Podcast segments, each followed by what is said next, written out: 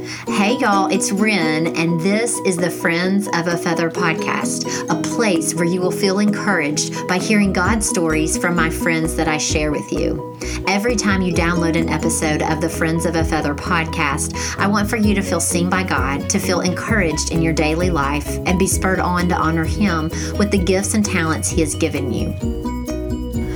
Well, welcome back to the podcast, friend. I am excited to be here for the last episode in our summer podcast series. My Enneagram expert friend, Michelle Dyer, has been coming on every week in this summer to discuss the Enneagram. And if you don't know what I'm talking about, the Enneagram is a personality typing system, and it's a great way for you to understand your motivations, your strengths, your weaknesses, and how the gospel can transform you.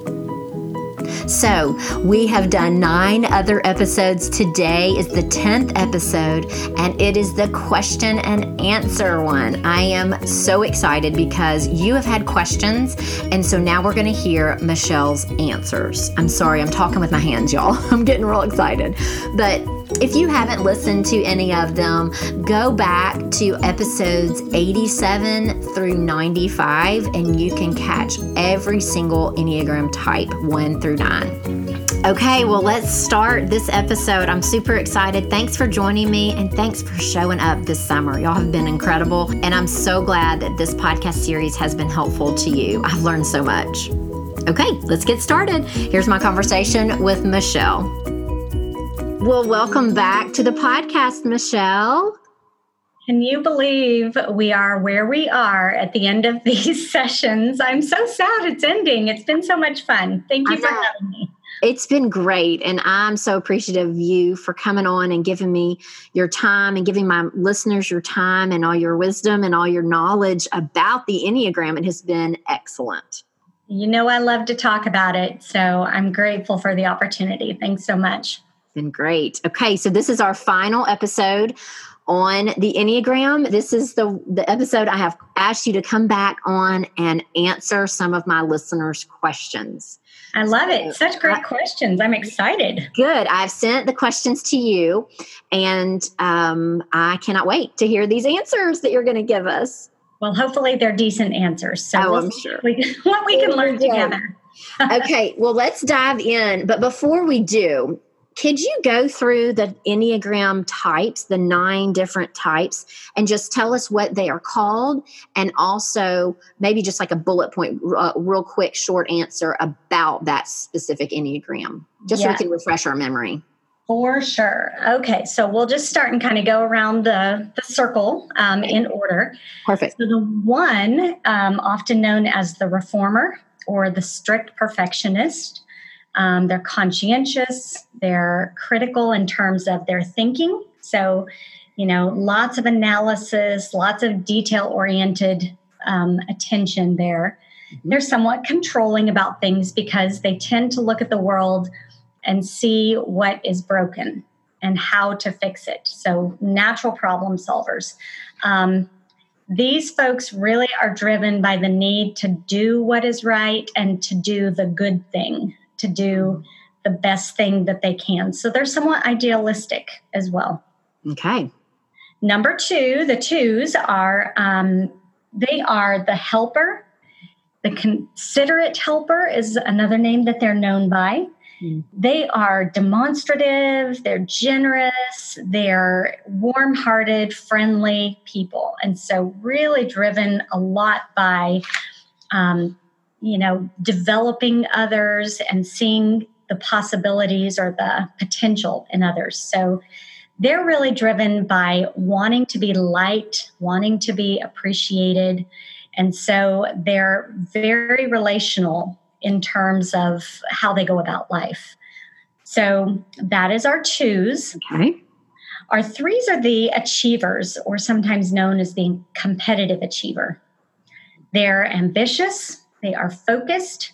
They're shrewd individuals in terms of being able to look at the world and see how to get what they are aiming to or aiming toward. Mm. So they're very success oriented and you know they're driven people so they accomplish a lot in a day and they really are driven to um, to really shine and to really just kind of come across as having it together okay mm. all right our fours fours are the individualist or the intense creative is the other name that they're known by mm-hmm. Fours are very um, sensitive, they're emotional, they're introspective. They think inwardly a lot in terms of what they're feeling, what they're experiencing. They're generally creative people, expressive. And so, fours really are folks that want, above all else, to be unique, to be one of a kind. Mm. or also known as the investigator. These folks are really driven by their intellect. They're driven by understanding of the world, and they're knowledgeable people, sometimes described as being cerebral. Mm. But many times they're very private people, and they oftentimes will want to keep to themselves and they, they may come across as being a little more detached, but mm. their prime um, mode of operation in life is really to gain understanding about the world around them. Okay. Okay. Then there's the six, the loyalist, or sometimes called the loyal skeptic. So, sixes are cautious individuals, they are um, alert, they're observant of the world around them. They're very engaged in the world in terms of thinking about who what is best for the group you know what should i do that will be the greatest good? So sixes really you know they strive their whole lives really to create safety and belonging for not just themselves but for those around them as well. Mm, yeah. All right. Now the sevens sevens are known as the uh, enthusiast, or sometimes known as the enthusiastic visionary. Mm-hmm. And sevens are optimistic, spontaneous, uninhibited. They are just, you know, sometimes coy and sly as a fox. You know, they just make, go through life being graceful, mm-hmm. looking for opportunities, wanting and longing above all else to have just this experiential life where they just get to live life large and experience life to the fullest. Mm. Eights, then, are the active controller, or sometimes known as the challenger. Eights are self assured, assertive, decisive. They're very direct individuals and sometimes willful and even confrontational. So mm. these are large and in charge people. In fact, they kind of go about life wanting to be in control, wanting to be strong, um, mm. and more than anything, they just don't want to be controlled. So that drives them a lot in mm. what they do on a daily okay. basis. Okay. And the last, certainly not the least, is the nine, the peacemaker, um, or the adaptive peacemaker, is sometimes how I've heard them termed. These are patient, non aggressive, easygoing people. Um, they're oftentimes somewhat self effacing, um, they're compliant, and their goal really oftentimes is to um, you know, find the common ground between all sides of a story or to find a way to bring people together in agreement. So their primary mode of operation in life is keeping balance, you know, and keeping, and I would even go so far as to say safety and um, and even comfort at times. Okay. So quick synopsis of each. Okay, that's great. That is so good. I cannot believe we have talked about each and every one of those in detail. I love this. Great That's too. great. So, if we have anybody that is listening that has not caught one of these, um, or if you just heard the Enneagram kind of synopsis, you were like, oh, wait, that's me. Go back to those episodes. We started episode 87 and we have continued to um, episode 96 as we are right now. So, Okay, let's jump into these questions that my listeners have sent in, and I can't wait to hear. So let's jump in. Okay, this is my from my listener Audra. Audra okay. says, "What if we have a number that scores close to our primary number? How does that play into our enneagram type?" She's a four, but she scored almost as high on the nine. Okay. So what would you well, say? That is actually quite common. Okay. Um, generally, none of us is going to score in a way that is just, you know, off the charts on okay. these um, without a close second and maybe even a close third behind. Okay. If you remember with the Enneagram, we talked at some point about the fact that the goal with Enneagram is to help us integrate characteristics from the other types in order to create character building, in order to create growth. We want to find characteristics from the other types, really, that we need to adopt, maybe to rub off some of the rough edges, you know, or to help us react in a new and different way. So, all that to say, we're going to have some of these, probably at least two, maybe three, that run a very close second and third. And you'll see a lot of characteristics from that type, whatever's closest in the score, you'll see a lot of characteristics pop into your personality, your style, um, that come from those other numbers and those other types. And that's really a very good thing. Honestly, one of the things I appreciate most about the Enneagram is that it gives allowance for all of us to be incredibly complex beings, which we are. Hmm. None of us is just like another person. Yeah. Um, so I think that when you give when you're given that we all have a close scoring second and third type, plus we have our subtype, Plus, we have, um, you know, whether or not we are um, going to our wings or to our lines of integration. There's just a lot of complexity mm. to look at there to help us be able to grow and adapt. And so okay. that's sort of a, a long answer to say she's going to experience that she'll have a lot of characteristics from that type. And I think the great news is the awareness there mm-hmm. can be goodness sake, I can behave like this when I mm-hmm. need to. And that's not going to feel so uncomfortable for me. It's almost going to feel second nature still. Yeah.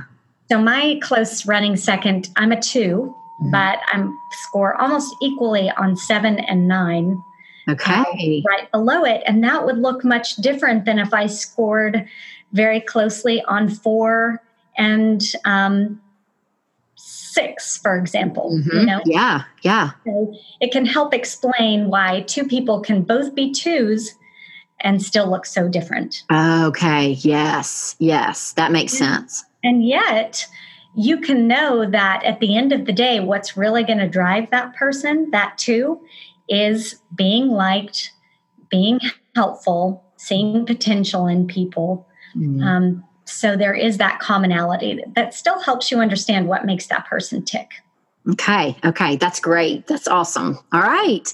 Okay. Next question. This is from my friend Jenny that you know as well. So Yay, I'm excited. Yeah, Jenny, good question. hear her question. okay.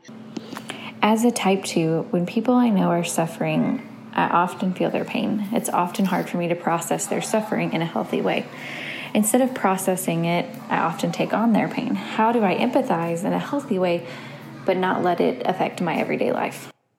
I thought this was such a compelling question, and possibly because I'm a two and processing this very same question myself. Okay. Um, but I think one thing about twos is that we struggle with a very unique kind of pride. And it's not pride like I'm the best or, you know, I thinking that I'm so much better than someone else. It's actually more subtle in that we tend to feel like um, if like nobody else is going to do it, so I'm going to do it. It's my job. I mm-hmm. take on, you know, the responsibility. I call it my overdeveloped sense of responsibility. Mm-hmm. Um, I take on things, burdens that are not mine to bear. Mm. And so it is something that I did not even realize other people don't necessarily do that. Right. You know, they can separate themselves from it. They don't have to own that. Yep. It's very hard for a two to not own it. So um, they we have to just acknowledge those feelings. I think that and and name it and say when we are in a situation where we feel someone's pain, we need to take time to pause and explore those feelings of burden or heaviness or anxiety, name those things, and then apply logic to those feelings. For example, um, I have a friend who just lost a child, and I have really been almost depressed the last few days, mm-hmm. feeling mm-hmm. and thinking about that. And mm-hmm. what I needed to do was step into my 4 mm-hmm. and analyze those feelings because that's what fours do. Fours go mm-hmm. introspective, okay. and that is our point of growth for twos, one of the points of growth. Gotcha. Um, and so, doing that, that's kind of a, another example of how those lines of integration work. Mm. Um, if you can look at whatever your type is, what your lines of integration are, you can learn where do I need to stop and reevaluate according to how that type would handle it. So, the four would handle it by analyzing those feelings, processing those feelings, where a two might not ordinarily do that. Okay. And um, then I can apply logic to those feelings and say, that is not something that I need to, that's not a burden I need to bear. I need mm to get mm. that to Jesus. I need to trust that He will meet this person in a place and in a way that is healthy um, in a way that they need. And I don't have to meet all those needs myself. I need to trust God to do that instead.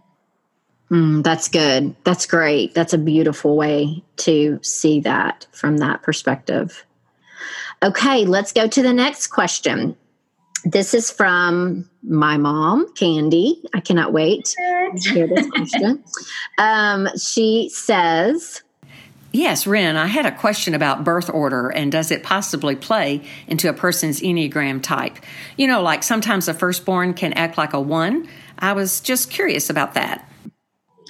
I loved this question because I am a total birth order geek. And I think it is fascinating how that plays into our personality, our temperament.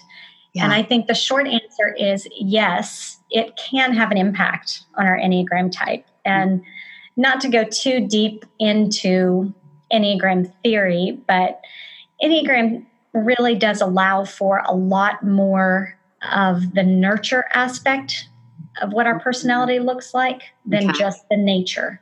Okay. You know, you often hear the question, you know, is my personality like it is because I was born that way or because of my upbringing and, mm-hmm. um, you know, my life experience? And the truth is, it's really both. Okay. There is, it is proven and very, you know, sensible that we're born with the temperament, we're born with the personality. But then all those life experiences factor in, and our caretakers and the way that they shaped and formed us impacts things. So, all that to say, absolutely our birth order will impact it. Um, I cannot tell you exactly how. I haven't done enough study actually to be able to tell you which types might emerge. Mm. You know, I think Candy's got a great point that the one could very well be. Mm. Um, in fact, my firstborn is a one. Mm. So mm-hmm. I think there is that, and possibly maybe the six. Okay. You know, how um, there the sixes tend to look more at the we than yeah. the me. Okay. Uh, I think possibly an eight could, mm-hmm. you know, maybe mm-hmm. have some more of those firstborn tendencies. Okay. So it is really fascinating to think about. And I think the answer is definitely yes. Yeah. Okay. Okay. Good. Good. Good. Good. Okay, another listener had a question, uh, and she said, Are there any jobs that a specific Enneagram type shouldn't do, should not do? I would have to say possibly on this one. I don't think, of all the things that Enneagram is really terrific for, it is not a good career assessment. Okay. It's not good for hiring. You know, mm-hmm. if we mm-hmm. have any HR folks out there, do not use this as a hiring assessment because okay. um, our jobs tend to be aptitude based and they tend to be impacted more by our outward behavior. Okay. And Enneagram really measures more of our inward motivations and our mechanisms. Mm. So I think possibly there are some things we can say about um, certain employment situations. Mm. Um, for example, I don't think a seven should ever be in a job where they have to do something that is highly routine. Yes, like counting money over and over and over and over. That would not be good. Exactly. Not a good thing. No. A two should not have to do something that never involves working with people. Right. On yeah. the other hand, a five should never probably be in a situation where they have to work with people on a really surface level on a daily basis. Mm. You know, um, because that a lot of surface human interaction is going to be extremely taxing for a five. Yeah, yeah. So, um, you know, now if you put a five in a situation where they can be a, a therapist or a counselor, mm-hmm. and they're able to investigate and go deeply into a situation with someone, that might be a different situation. So it's yeah. not as cut and dried to look at Enneagram yeah. for that, but yeah. can still probably offer us some good insights about a job that a person would or wouldn't enjoy. Okay. Okay. That's great. Talking about the internal, what's going on inside, that that's what the Enneagram is really right uh, looking into. That's great. Okay. Yeah. Here's another. We've got three more questions. Okay. okay. Um, here's the next question a listener had. Uh, they said, which Enneagram types would struggle in a marriage relationship more? Hmm. And which ones make the best matches typically? Well, this is such a terrific question, and I wanted so much to have some really pat answers.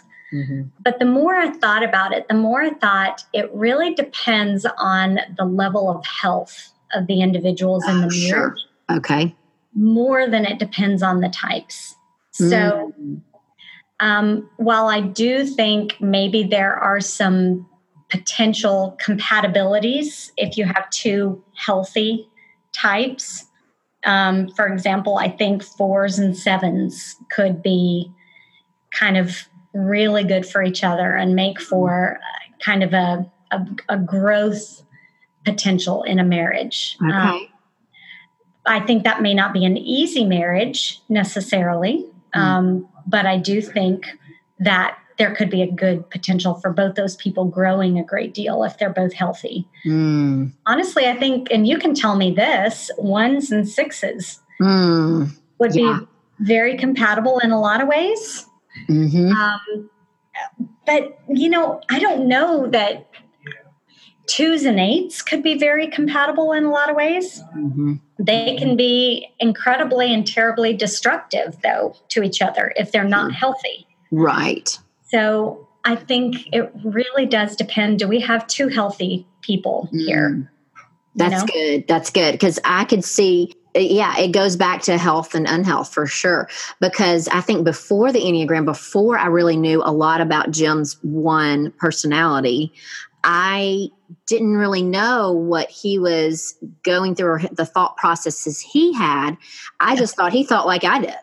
Yeah. And so it was just like, you know, it was a gender thing. And then it also was a totally different personality thing. So now that we know the Enneagram and understand it, yes, and understand each other, yes, I think our I think we're very we're highly compatible. Yes. the beginning, I, I would say 2000 Ren would not say that. 2019 uh, Ren would say that. You know, I can joke about yes. it. But it, it does. It's it's all about health and unhealth and understanding and empathizing with that person.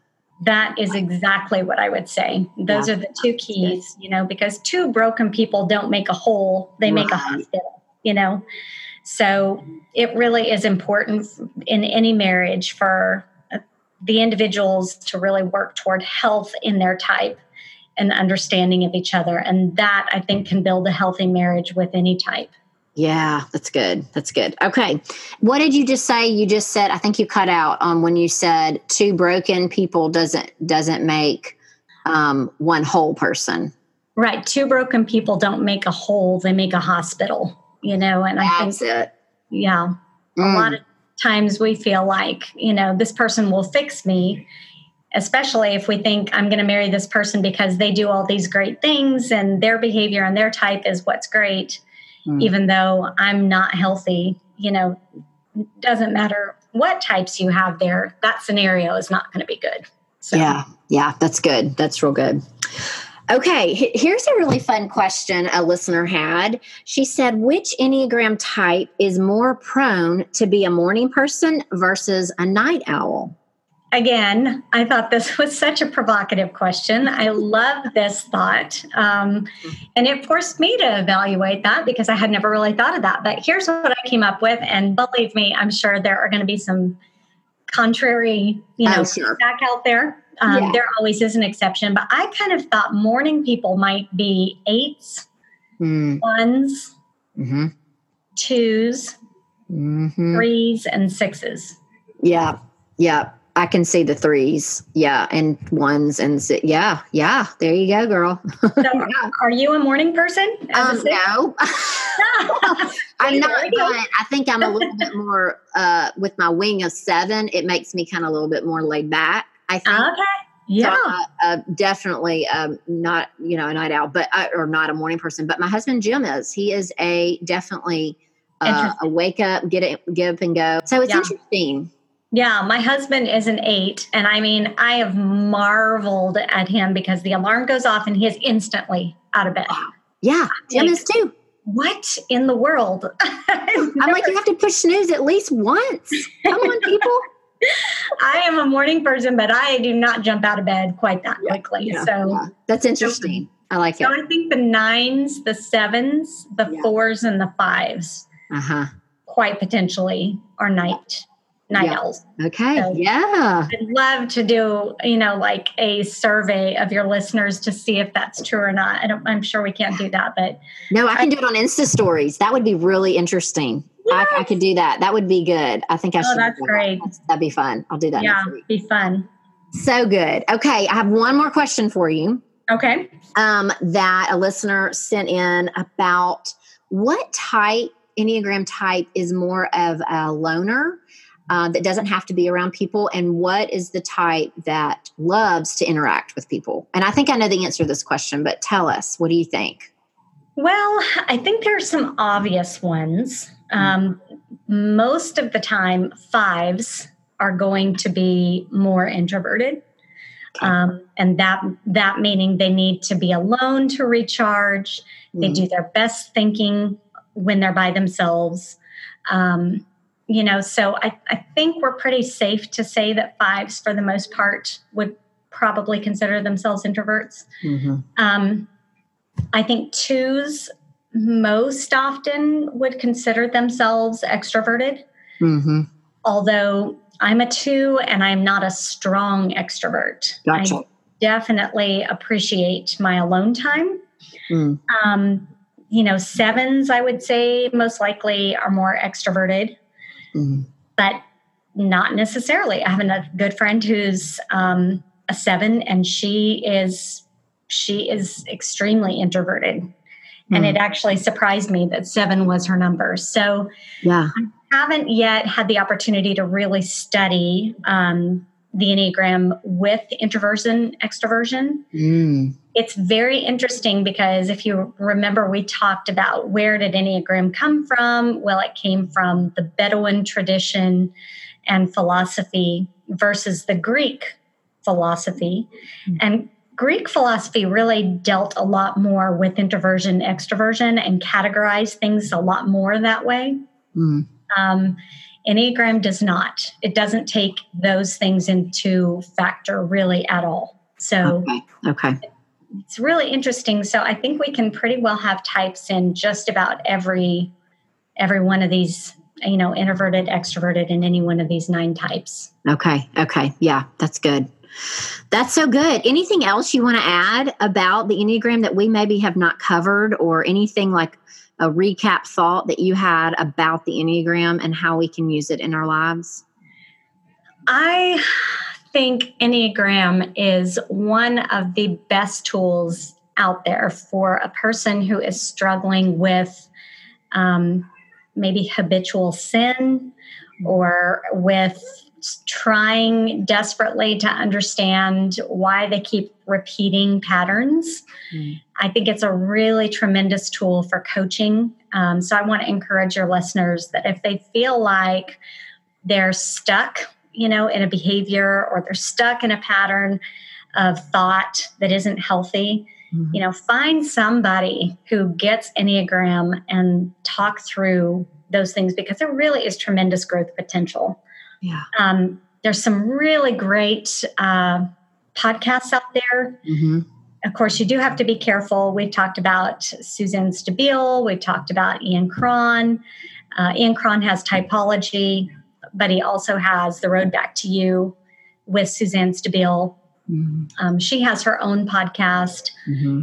but there really are some terrific tools out there for people to listen and to just ponder and think about mm-hmm. how this tool can help them that's great. That's so good. Those are great things. And I think that's great that we can use the Enneagram as a tool in our life to understand our family members and our friends and coworkers around us and how we can you know, learned how the gospel can transform us, that we don't to stay in the negative, the unhealthy side of our number, that we can, um, there's growth there. And the gospel does transform us. And I think that's great. And, and you do also one on one coaching. And so if there is someone that is interested, that, you know, have, this has been enlightening for them, the series, tell us where we can find you and the new venture that you are starting um, soon. Yes, I um, would love to talk to any of your listeners who feel like, you know, they would like to ponder this a little bit further. Um, Michelle at teaminsights.org is my email address. I am also launching a new website here in the process of that called enneamom.com. We're really going to focus on the Enneagram and looking at our parenting through the lens of the Enneagram to mm-hmm. see what we can learn about ourselves, learn about our marriage, learn about our kids. Yeah. So it really be a will be more of a family focus. And they can reach me at Michelle with one L at enneamom.com if they would like to, you know, pursue a little bit of coaching or just need to understand more or have some other tools for growth. So would love to hear from any of them that need that. That's great. I think that is going to be um, a huge thing and a huge help and a huge need that there is out there. So I think that's going to be great for Christian women to contact you. And all of this will be in the show notes uh, at renrobbins.com. And I just want to say thank you so much, Michelle, for this incredible series. You have been so helpful, helpful in the enlightening of all the things that have to do with the Enneagram. I now feel so much more confident in knowing uh, the people that I'm around every day and how I can speak life into them and encourage them.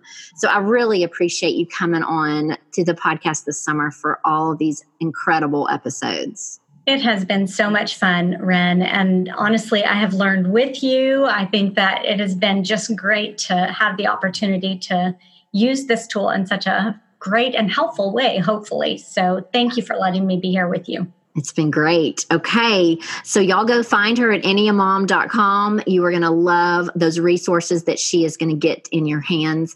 And I would love to hear if you loved this episode or any of the other episodes of this summer podcast series on the Enneagram. If you would go to your podcast app and do a review for the podcast, I would love that.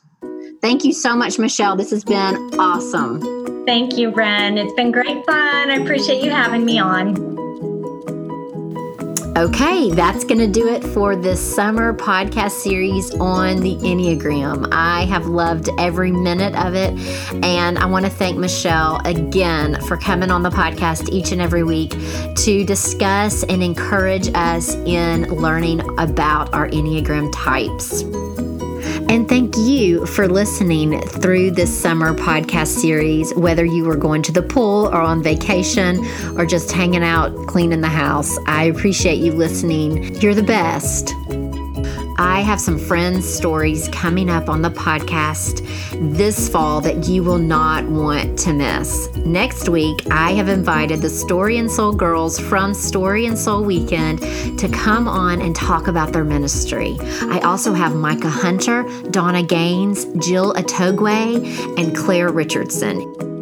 And in the middle of those, I am adding my 100th episode. Y'all, can you believe it? So I've got some special things coming up for that.